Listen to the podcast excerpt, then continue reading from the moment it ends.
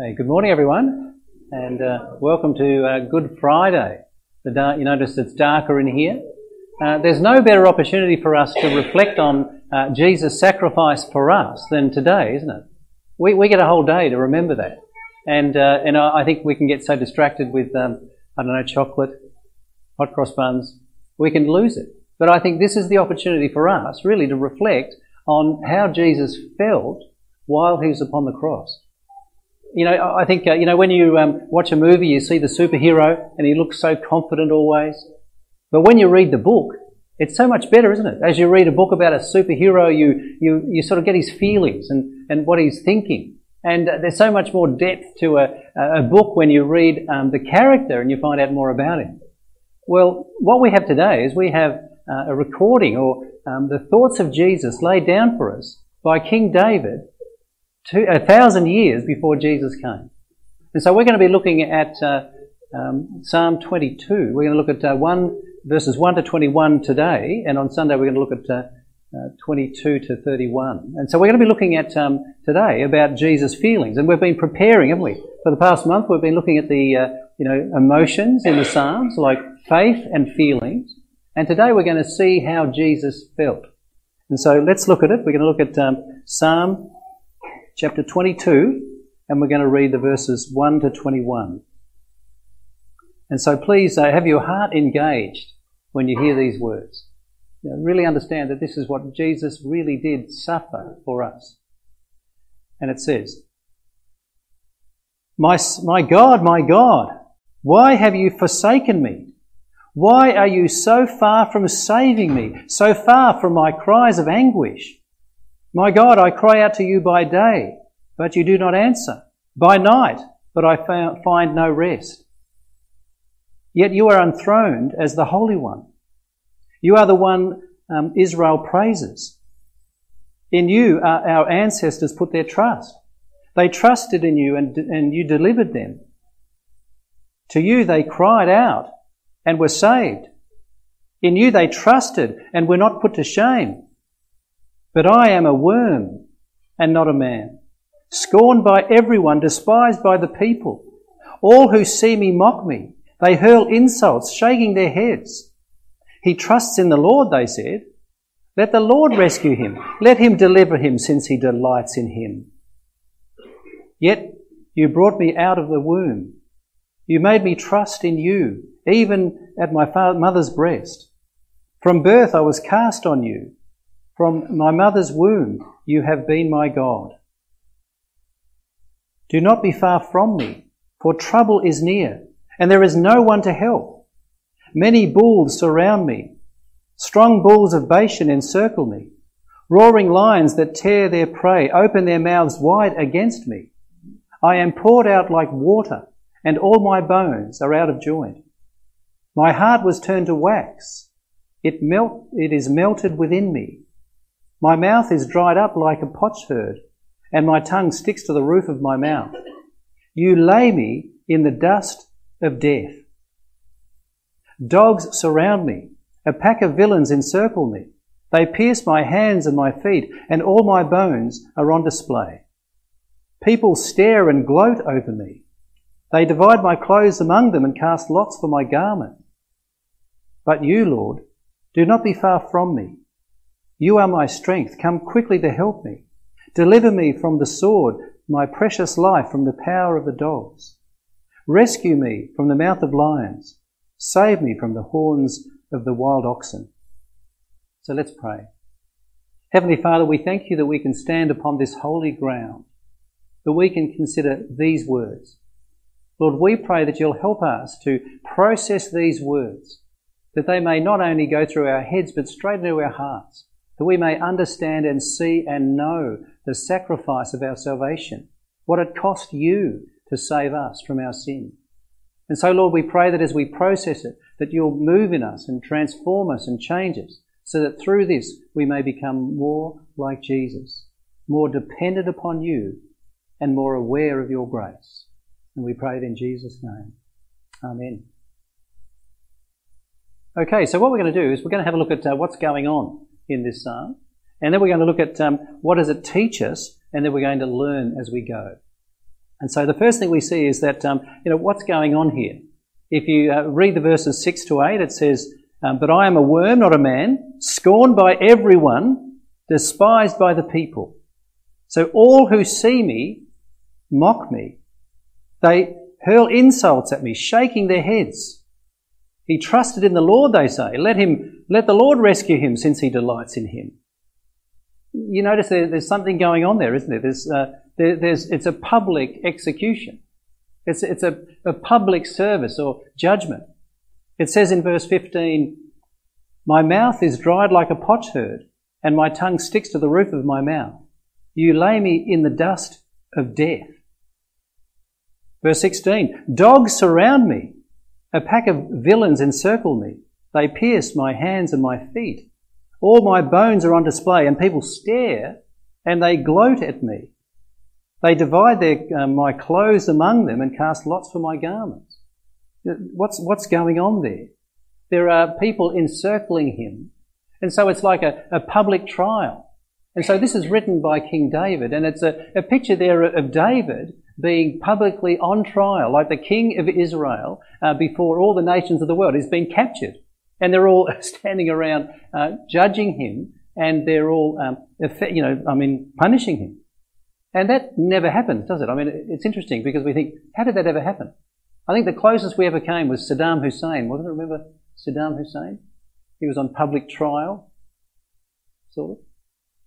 But in those days, you never had a king on a public trial like that. He wasn't considered to be an enemy against mankind or anything like that. And so, you know, he was, they're normally killed. And so we can't understand what's going on here, how David could experience this, and even to the point that he would have died through this experience. It's a public trial where he's being affected by the nations and the people around him. But it's, it's not happening, is it? He would have experienced something, we think, but not like this. And uh, in the first sermon after the Holy Spirit came at Pentecost, um, Peter said that when David spoke, he was uh, focusing on Jesus. He saw Jesus' death and resurrection when he spoke. And so this has to be one of those, doesn't it? Where we see what's going on here is a public trial in front of everyone. It's excruciating and it's very painful, and yet it's what David spoke about a thousand years before it happened. Isn't it incredible? Are you amazed that all that this description shows perfectly what Jesus suffered for us on the cross? The other thing about this you'll notice is that uh, David seems to have submitted to this. You notice he's, he's talking about the enemy. He's not, you know what David normally does when, you know, have you read the Psalms? When he has enemies, what does he say about the enemy? Strike them down, Lord. Come down from heaven and, you know, deal, judge them all and, and destroy them. But here he doesn't do that at all, you notice?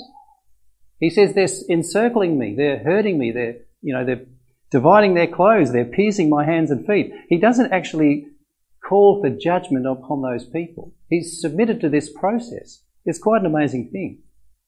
The other thing that's really amazing is the absence of God. God is nowhere, according to him. And that's how he feels, isn't it? God is nowhere. My God, my God, why have you forsaken me? And so he's suffering this abandonment and this is the biggest pain that Jesus or anyone could ever face. You see, if you lose a loved one, that is the biggest pain that you can have, isn't it? We all know that. If our loved one is impacted or lost from us, that is the greatest pain that we can feel. But imagine for Jesus. Imagine Jesus saying these words, which he did on the cross. My God, my God, why have you forsaken me? Can you imagine the God of the universe, God the Son, God who is a member of the Trinity, you know, being separated somehow from God. Can you imagine that feeling? Just think about that.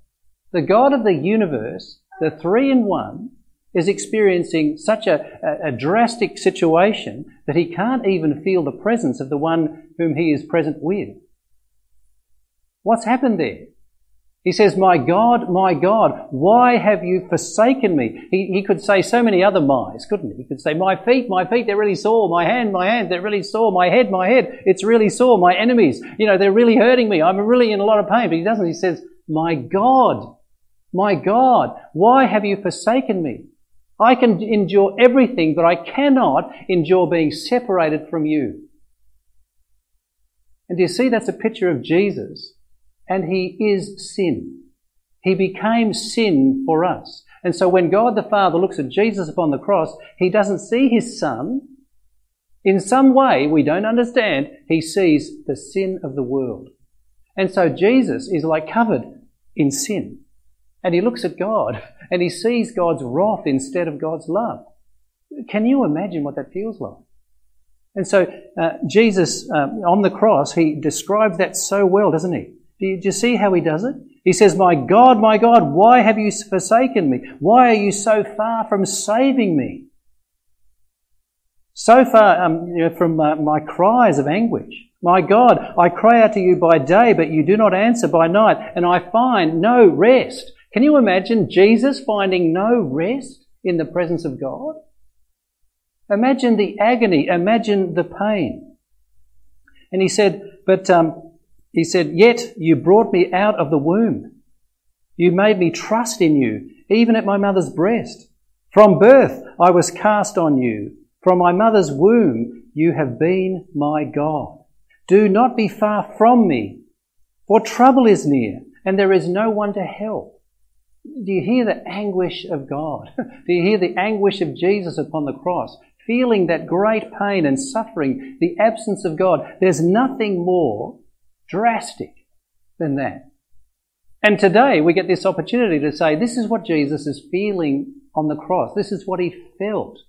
Upon the cross, he felt the abandonment of God himself. He felt what it was like to be sin, even though he was not sin. He did not have sin, but our sins were laid upon him. And so he felt the pain and the wrath of God and nothing else.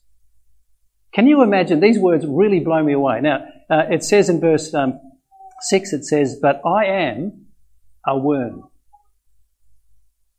Yahweh, the great I am, says, a worm. Can, can, you understand that? I mean, you know, we, we, it just blows your mind, doesn't it? So Jesus is saying on the cross, I am, I am who I am, a worm, and not a man. The God of the universe somehow was in such agony that he realized and discovered and found out and felt like that he was not God, but a worm, not even a man.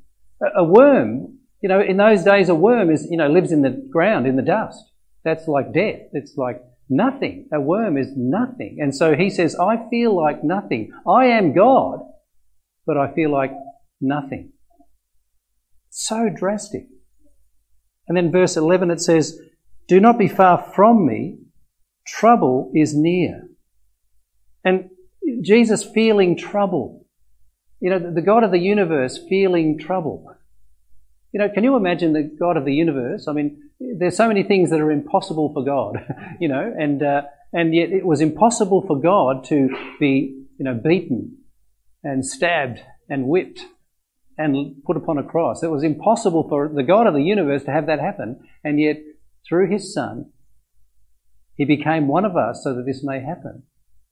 And so Jesus was experiencing this great pain with no one to rescue him. Can you imagine? And then he said, um, I am poured out like water. All my bones are out of joint. My heart has turned to wax. It has melted within me. Wow. You know, just reflect on that. I am poured out like water. You know, that's there's no strength, there's no substance, there's nothing there. And all my bones are out of joint. I can't even move. Can have you had a disjointed anything? It's not, it's not very nice. I've had a dislocated shoulder and you can't move it. It's dislocated. And so he's completely dislocated. His, his heart is melted away. It's just, just disappeared. And he can't speak. As we reflect on this, we see how drastic this is. Do you see that? The, the way I think it pictures me is that um, imagine if we suddenly turned the sun off. So, if the sun was just switched off, we'd be all frozen and disappeared in how many seconds? Pardon? Eight minutes. Eight minutes and three seconds or something. But anyway, but can you imagine? It's like a flower. You know, a flower, you know, the sun comes up in the morning and the flower opens up to the sun. If the sun disappeared, it'll close up. And this is what Jesus is feeling right here, right? He, he, you know, he has the heat of the sun. He has, he is the sun. He has the love of God and suddenly it's switched off. And from there, death comes. And that's what he's experiencing here, and that's what we need to see. And so, do you see the suffering of Jesus for you? You know, we did it to him, right? He didn't come here just for an exercise. He came here to save you and to save me. If we were the, if I was the only person on earth, he still would have done it for me. Have you heard that before? That is such a drastic thing. And he would endure so much suffering and so much pain to save me. I can't believe it. And so Jesus showed that he was prepared to suffer and that he was faithful. He was obedient to his Father, even to the point of death. Do you notice that he was there and, uh, and even in that intimate relationship, he was prepared to go through it. Now, remember, um, you know, he was tried, you know, Peter tried to rescue Jesus. He got a sword and sliced the, the uh, ear off one of the guards. And what did Jesus say? Good test for you all.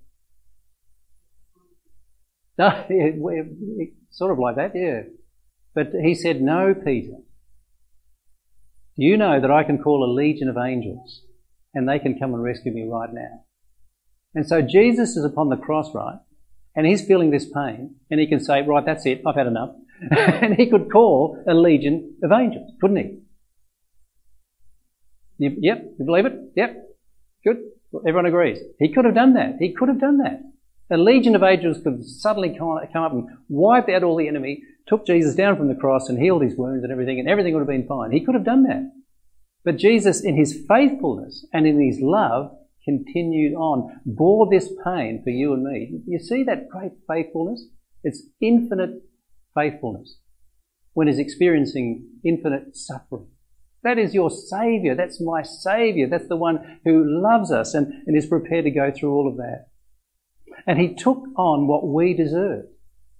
He was prepared to take the sin upon himself so that then we will not have sin upon us. And you see, we need to understand that this has to make a difference within our hearts and lives. When we think about the fact that Jesus, um, you know, uh, God is that holy that Jesus had to die for our sins. The holiness of God, the justice of God had to be done. It had to be served. And so Jesus had to die. But because of God's great love for us, Jesus was willing to die. For the joy set before him, he endured the cross. For the joy set before him. Not because of the cross, but the joy of having us being restored to him and being with him in glory forever. That's what, that's our Saviour, that's our Lord. He was prepared to humble himself. And so doesn't that humble us?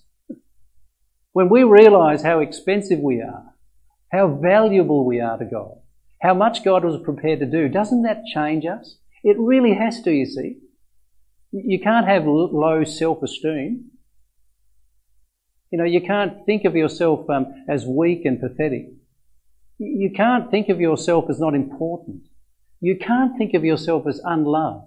You can't walk around in shame and disgrace. Because when you have a Saviour like this, it's got to transform you so that you actually overcome everything that, that uh, comes against you. You have the strength within because He's within you. He's given you a new heart. He's won this new heart for you. So you live out of that new heart, and then everything that you ex- experience in life will be difficult, but it won't harm you. You can keep joy in the midst of pain. You can keep um, uh, completeness you can keep this contentment in the midst of suffering because that's what He's done for us. And that's what we have. That's what the gospel says. That's what today we are to do, is to remember how Jesus experienced His feelings. He experienced them. He went through them. He didn't, um, you know, shirk them. He went through the valley of death so that then we could experience this valley of life, this light, this renewal, this help, and this hope. And so we need to understand this for ourselves, and then we need to tell other people about it, don't we? I mean, I, I like what Dan said at the beginning. The uh, you know the thief on the cross. For some reason, he saw Jesus dying, and he said to the other guy, he said, uh, "We're getting what we deserve." And then he said, "Jesus, please remember me when you enter into glory." Why did he say that? He could see the glory within Jesus. He could see the way people looked at him. You know, there was the women were there. There was something about Jesus that people could see that he was not an ordinary man. Even the centurion at the end said, This was a son of God. And so there was something glorious about Jesus in the midst of his suffering. He stood out when he suffered. Isn't that true of us? When we suffer, having this strength from within, then people notice that and they see the joy that we have in the midst of our particular suffering. And so when people see Christ in us, then they'll be similar to say, hey, what have you got? What's that strength that you have? Surely this, you, are like a son of God. Wouldn't you like people saying that about you? Well, you need to receive this message. You need to understand it and allow the Spirit of God to transform you so that you can live according to who you are. And so we need to understand that um, we will never, ever be abandoned like Jesus was. We can feel abandoned. We can feel like God is distant from us. But that's only our feeling. The actual fact is, He is just as close to us as He always is and will be. We have Him present with us, carrying us and giving us all that we need all the time. Even if we feel He's abandoned us, we know that He has not. And so that's the gospel that we have to preach to ourselves. When we feel abandoned or forgotten by God, then we have to say, but that's actually not true. and so as we call out, God is with us. Because when Jesus called out, God was not. And so Jesus suffered our pain. He paid for our sin so that we can receive glory and life now and for all eternity. And so please, during this day, spend time reflecting on what Jesus had to suffer for you, and then you'll understand what he's given to you. Let's pray. Heavenly Father, we thank you for this wonderful grace. We thank you for this wonderful mercy that you've shown us. We thank you, Lord, that Psalm 22, the, the words that you caused uh, David to write down, are so significant and so important. We thank you that they are such a beautiful reflection on what Jesus felt, what Jesus endured because of his great love for us. Lord, we pray that you will move this love in us, that we may understand and know our value that we may know uh, what is uh, for us and the resource that we have now that we're in you. Lord, we pray that you'll help us to shine out in the midst of suffering, that people may see you in us.